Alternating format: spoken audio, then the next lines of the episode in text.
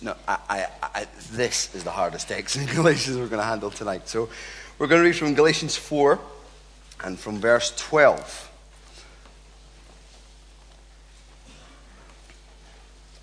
And before we read, let's pray together.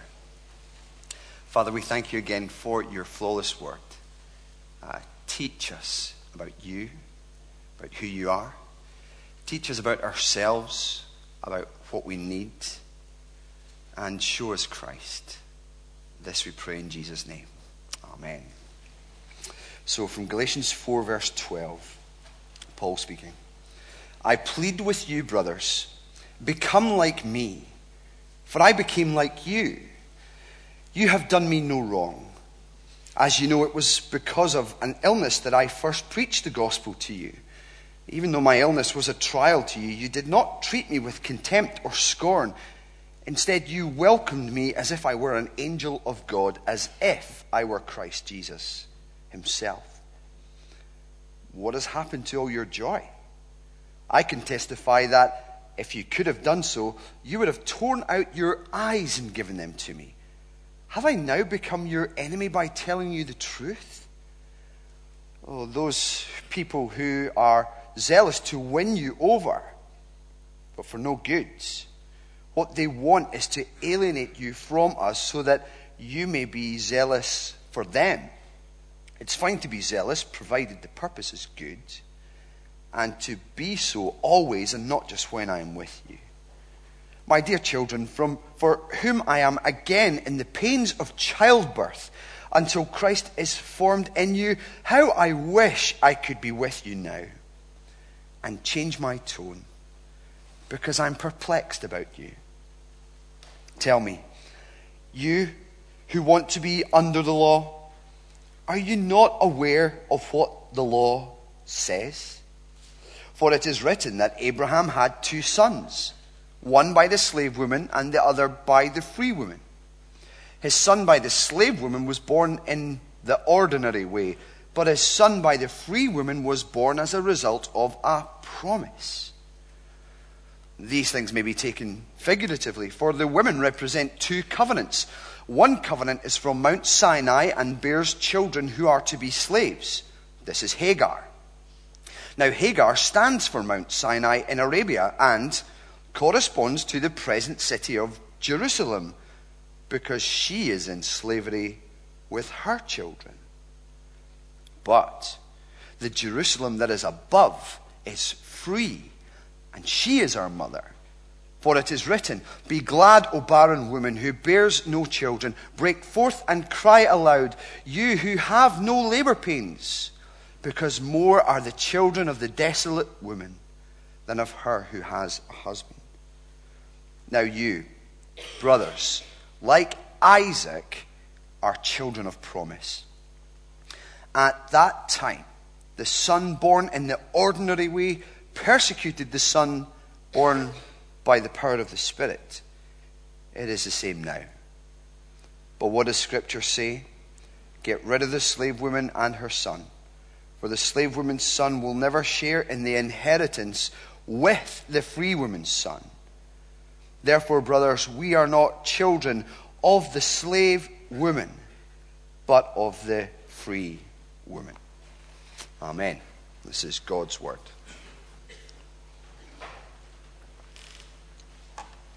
Well, how many of you have read Pilgrim's Progress? Good. If you haven't, you should. It's a work by John Bunyan, uh, a 17th century Puritan believer written while he was detained in a prison cell and he was basically imprisoned for preaching the gospel. And it is, of course, as many of you know, an allegory, a story which has hidden or uh, symbolic parallel meaning. Uh, so, a modern day equivalent might, for example, be uh, the Chronicles of Narnia, Lion, Witch, and the Wardrobe, with Aslan as the Christ figure, etc. Uh, I love Pilgrim's Progress. I try and read it once a year.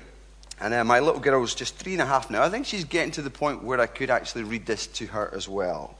It's about a man called Christian who has a book in his hand, that's the Bible, and a burden on his back, that's his sin. And uh, he doesn't quite know what to do about this burden on his back. Because the book is telling him that he is to be judged and destroyed as he resides in the city of destruction. All he knows is that he has to cry out, What must I do to be saved? So he, he knows he needs rescued from it. So along comes a man called Evangelist who shows Christian the way to be free from his burden and points him towards this small wicket gate through which Christian will be led to a cross and off he goes. But here's the thing.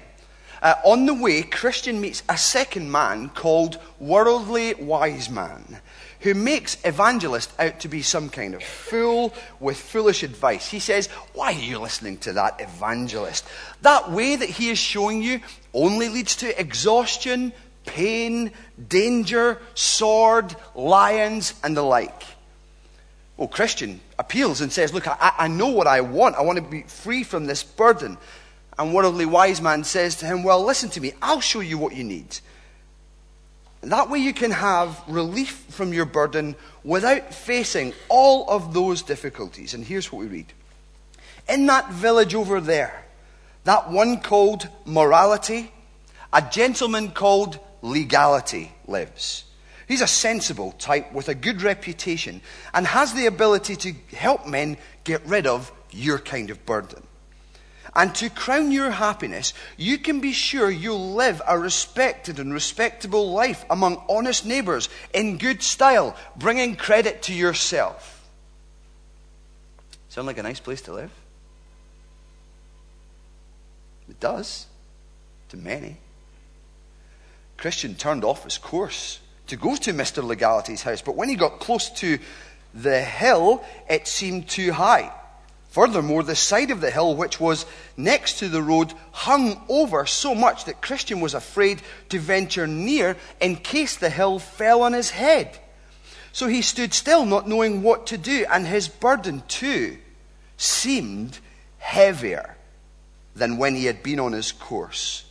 What's more, flashes of fire came out of the hill, which made Christian very afraid that he would be burned, and he began to tremble with fear.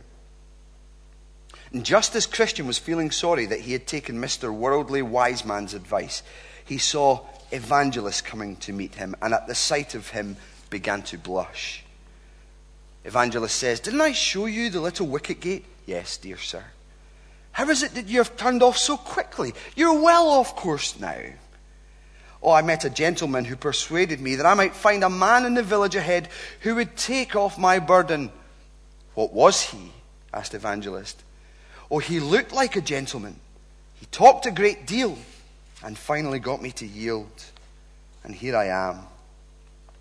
Evangelist said, There are three things about this man's advice which you must utterly hate hate. First, his turning you off the way. Second, his efforts to make the cross seem detestable. Third, his setting your feet on the road that leads to death. The man to which he is sending you, legality, is the son of a slave woman who lives in slavery with her children. The hill is Mount Sinai, which you feel, feared would fall on your head. To this day, no one has ever rid himself of his burden through legality, nor is anyone else ever likely to. By observing the law, no one will be justified, because by the deeds of the law, no man can be rid of his burden. What an incredible summary of the book of Galatians, right there. It's phenomenal. The Galatians are like Christian in the story, with a burden on his back. Paul, the Apostle Paul, is like evangelist, pointing to the narrow gate. That's where you're going to get to the cross. That's how you'll find freedom from sin. And the false teachers who are coming along talking about circumcision and observing certain feasts and days and so on are like worldly wise man who promises deliverance from the burden without costliness by pointing to legality, legalism, the law, sin is only made heavier though the burden is made heavier.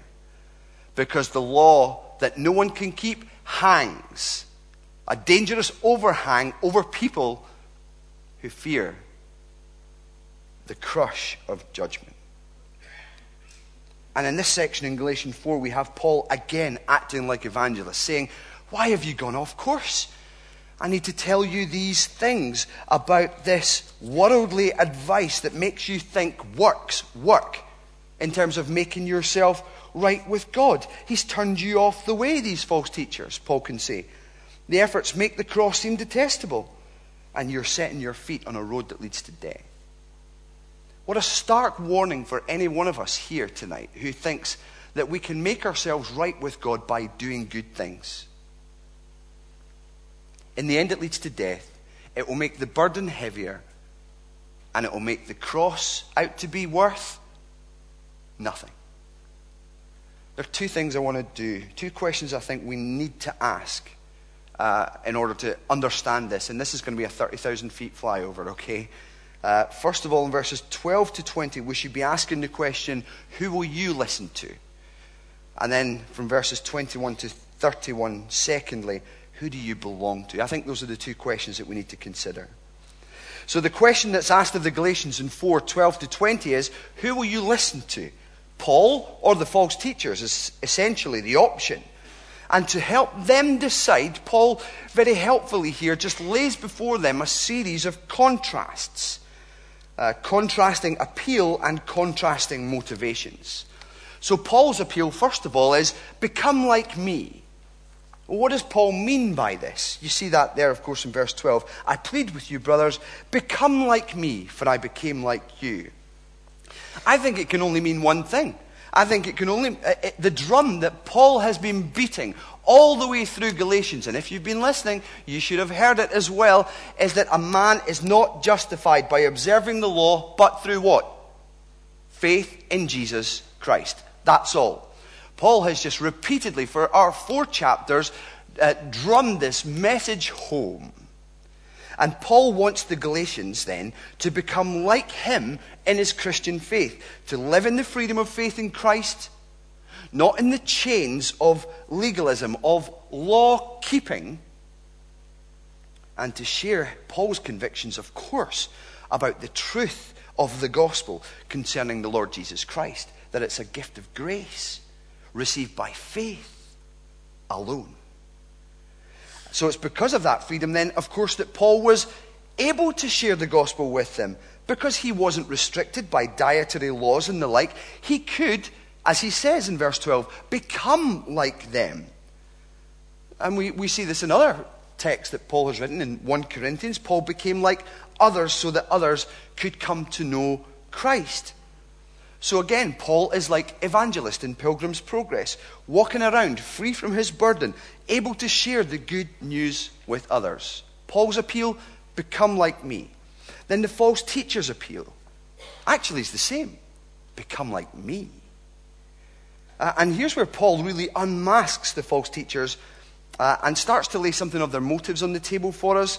Uh, if you go over briefly to chapter 6 and verse 12, just over the page you'll read. As Paul talks about the false teachers, those who want to make a good impression outwardly are trying to compel you to become circumcised. In other words, their appeal is become like me, an observer of the law, that, uh, to be circumcised, observe special days, and the like. And again, like Pilgrim's Progress, they are, they are like worldly wise men. Say, hey, come on, let me introduce you to Mr. Legality. The question is, who do you listen to in that regard? Because I don't think these uh, temptations are very different from the ones that we face today. You might be struggling in your Christian faith. You might uh, have a stumbling block before you, not knowing what to do. You might feel particularly burdened about, about your sin in a particular area and failing to understand the freedom that you have in the gospel if you would only confess your sin. You may have this wrongful view that, that you need to try harder. You need, to, you need to be a better Christian if you want to make sure you get into heaven. Well, how misleading can that be?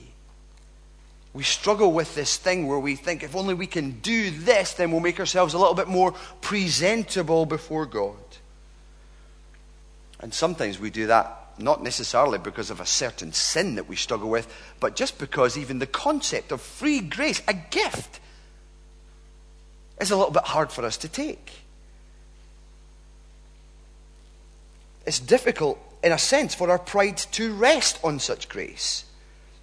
We sometimes think, oh, such favor is for, for other people, for really sinful people, you know, like, you know, beggarly people. We don't want to live by a heavenly welfare system. We can think along those lines. And that mindset can work its way into our lives very, very subtly. We want to earn our salvation and make up for our mistakes. We think that we'll go to heaven because we'll deserve to be there.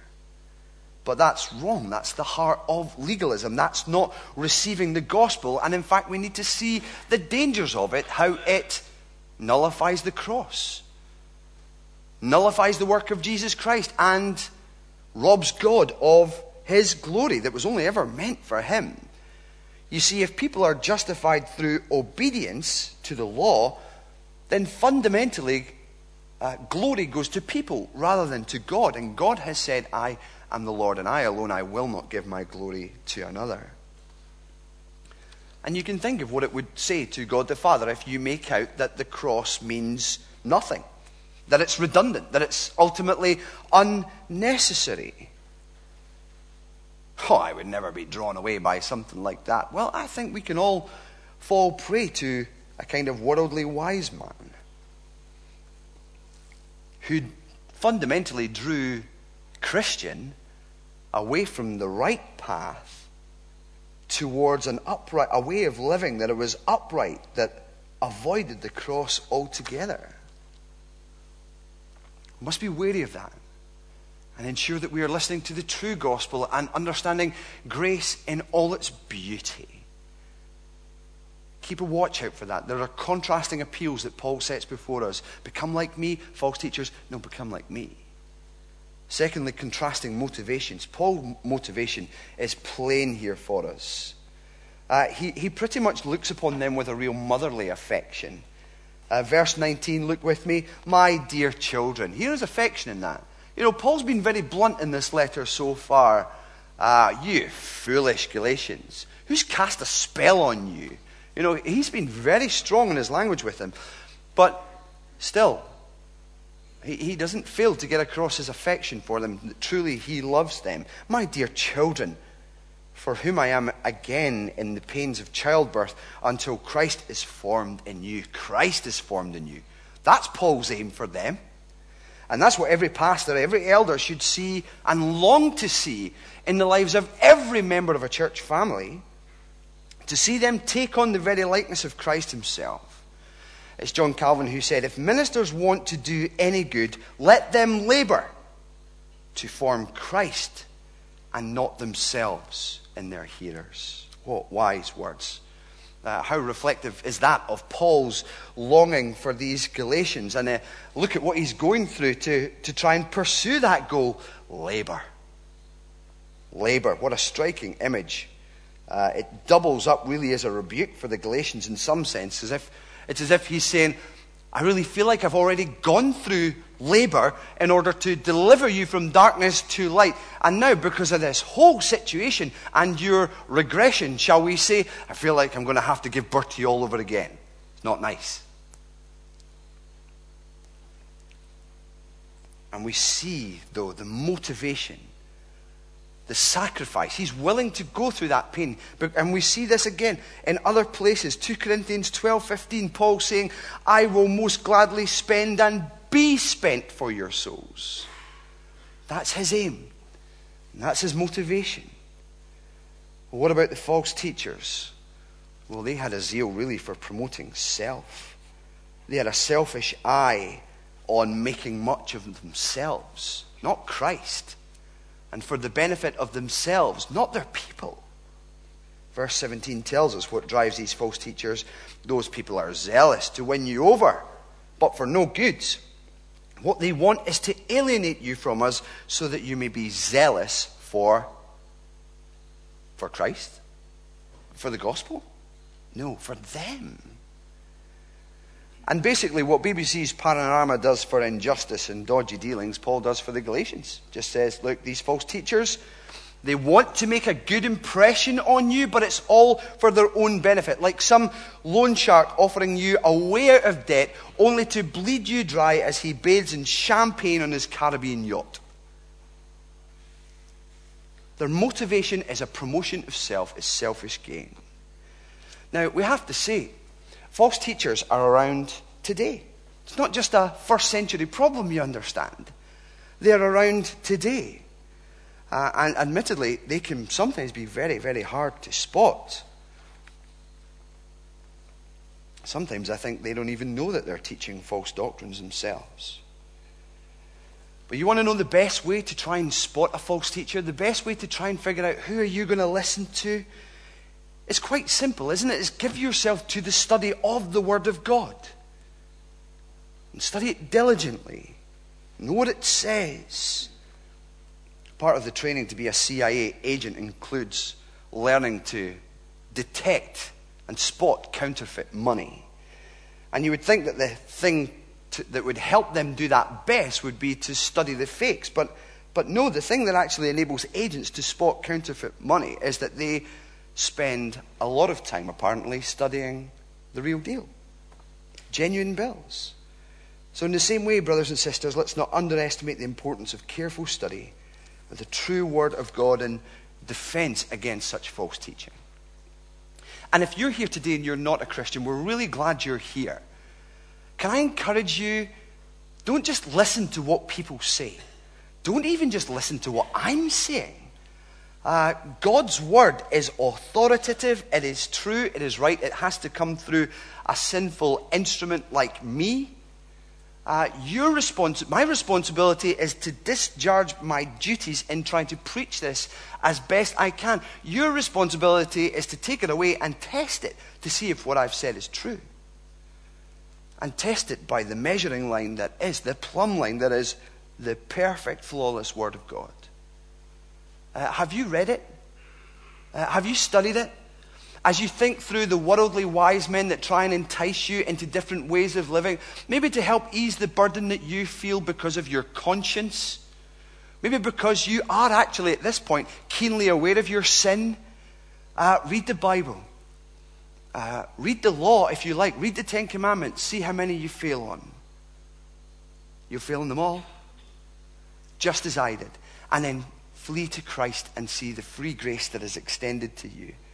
Because the law is meant to be a mirror showing you your sin. You cannot do it. It really is like a crag hanging over you. It's going to topple at any point and crush you. And the flashes of fire and thunder from the top, like in Pilgrim's Progress remind us of God's just judgment. And if you don't repent, if you don't turn back to the right way, through the wicket gate to the cross of our Lord Jesus Christ, then that judgment will come. It's not a popular truth, but it's true still. My encouragement for you is to come to Him, read the Bible, ask the person who brought you, and let them show you the amazing grace of our Lord Jesus Christ. Who will you listen to? the true preachers of the gospel.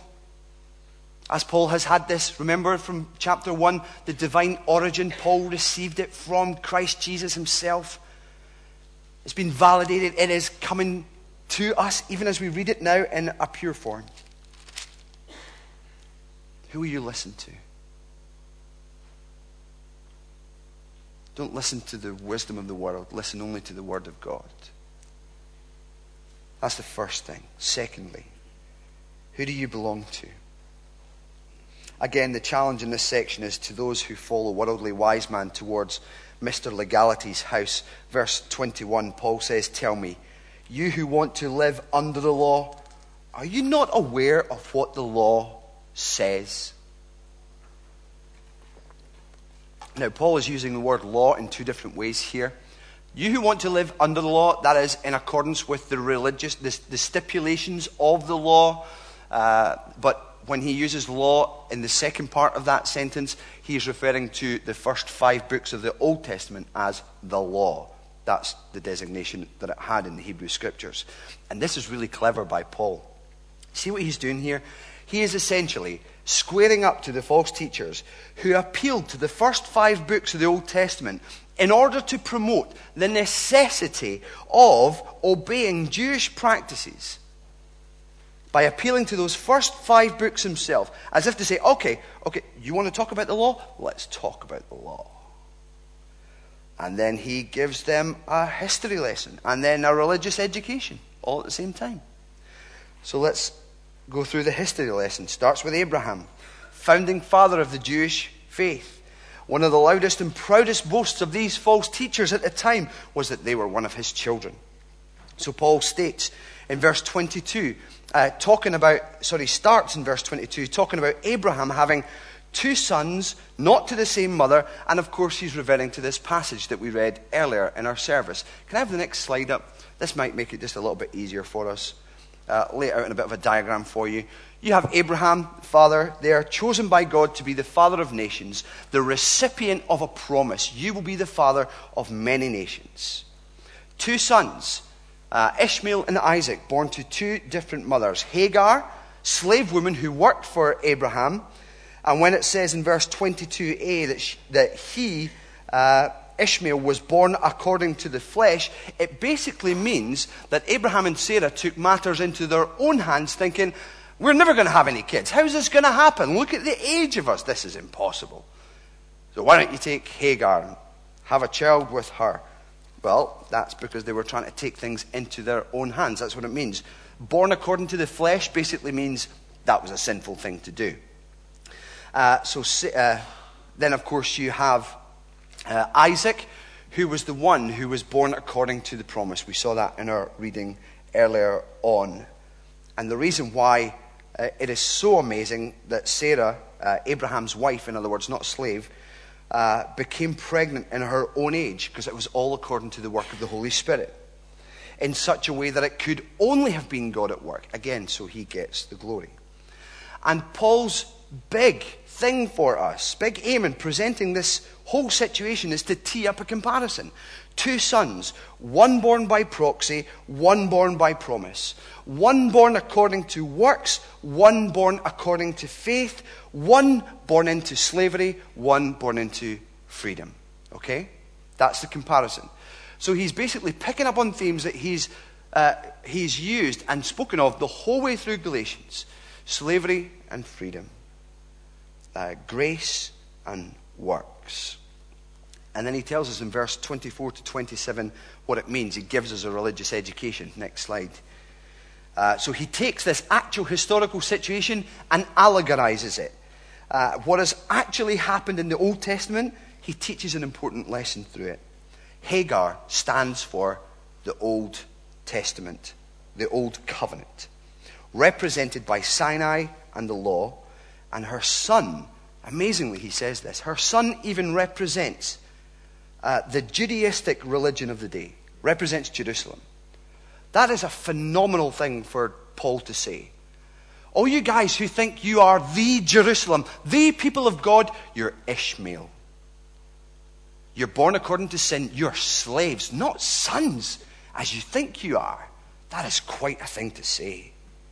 But Sarah, of course, the free woman, stands for the new covenant, the heavenly Jerusalem that has Christ as its head and is being formed even now as his kingdom.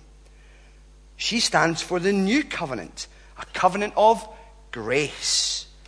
And Paul's main point is that Hagar, Sarah represent those two different approaches again to how, is it, how a person is made right with God law and grace, flesh against spirit, self reliance versus divine dependence. All to get across that it's by grace that you are saved. According to the gracious initiative of the Holy Spirit, because you're divinely dependent on Him, given your total inability to come to Him because of your sin. You're not able to deal with the burden by yourself. And it must have been absolutely shocking for them to hear this. But Paul is eager to help these Galatians see their error. And we need to ask of all of this, because it's quite confusing. What on earth does it mean? Why does it matter? Why does it matter? Because Paul wants to do what he's always done and what we should always do regularly, frequently underline the truth of the gospel. That, it, again, it is by faith that a person is made right with God, not by works. No, salvation by works, making yourself right with God based on your own efforts, as George Whitefield said, is like trying to climb to the moon on a rope made of sand. It is utterly futile. And I have no problem, week after week after week after week, trying to beat this into your heads. It's so important. Because I know the tendency in my own heart and the subtlety of my sinful nature to drag me off the path and to pull me towards Mr. Legality's house. Where I think that if only I could do better, then God would love me more. No, God loves me with a perfect love. God loves me not according to the basis of my own performance, but according to his holy, perfect, unchangeable nature and character, as he does you. Paul's allegory highlights the foolishness of the Galatians. These false teachers who question my authority and question my gospel, who think that everyone should observe the law, don't realize that they are slaves facing judgment. They cannot attain a standard of holiness that truly will save them.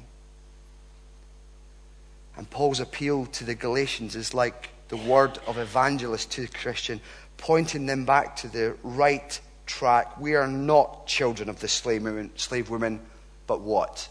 Of the free women.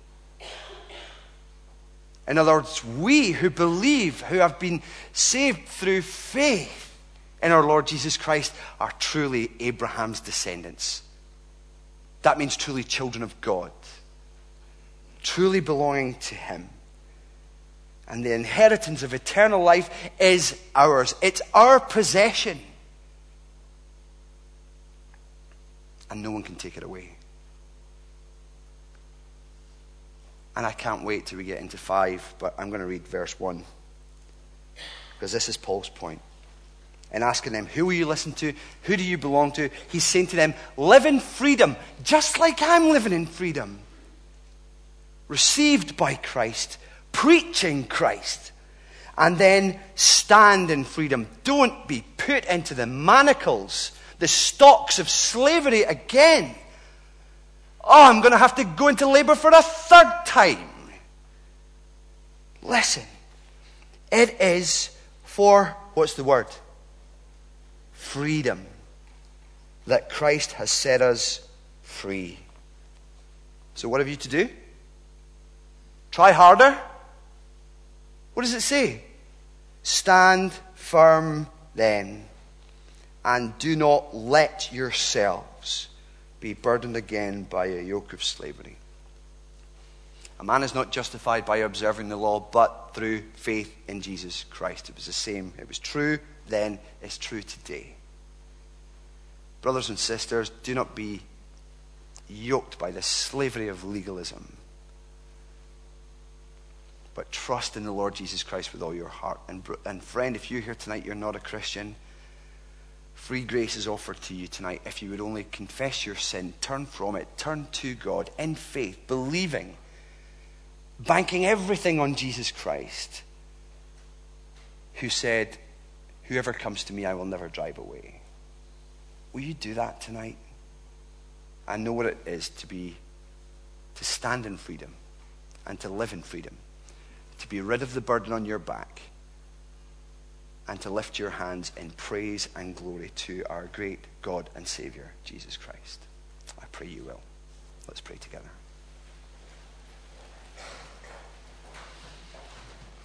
Our Father, we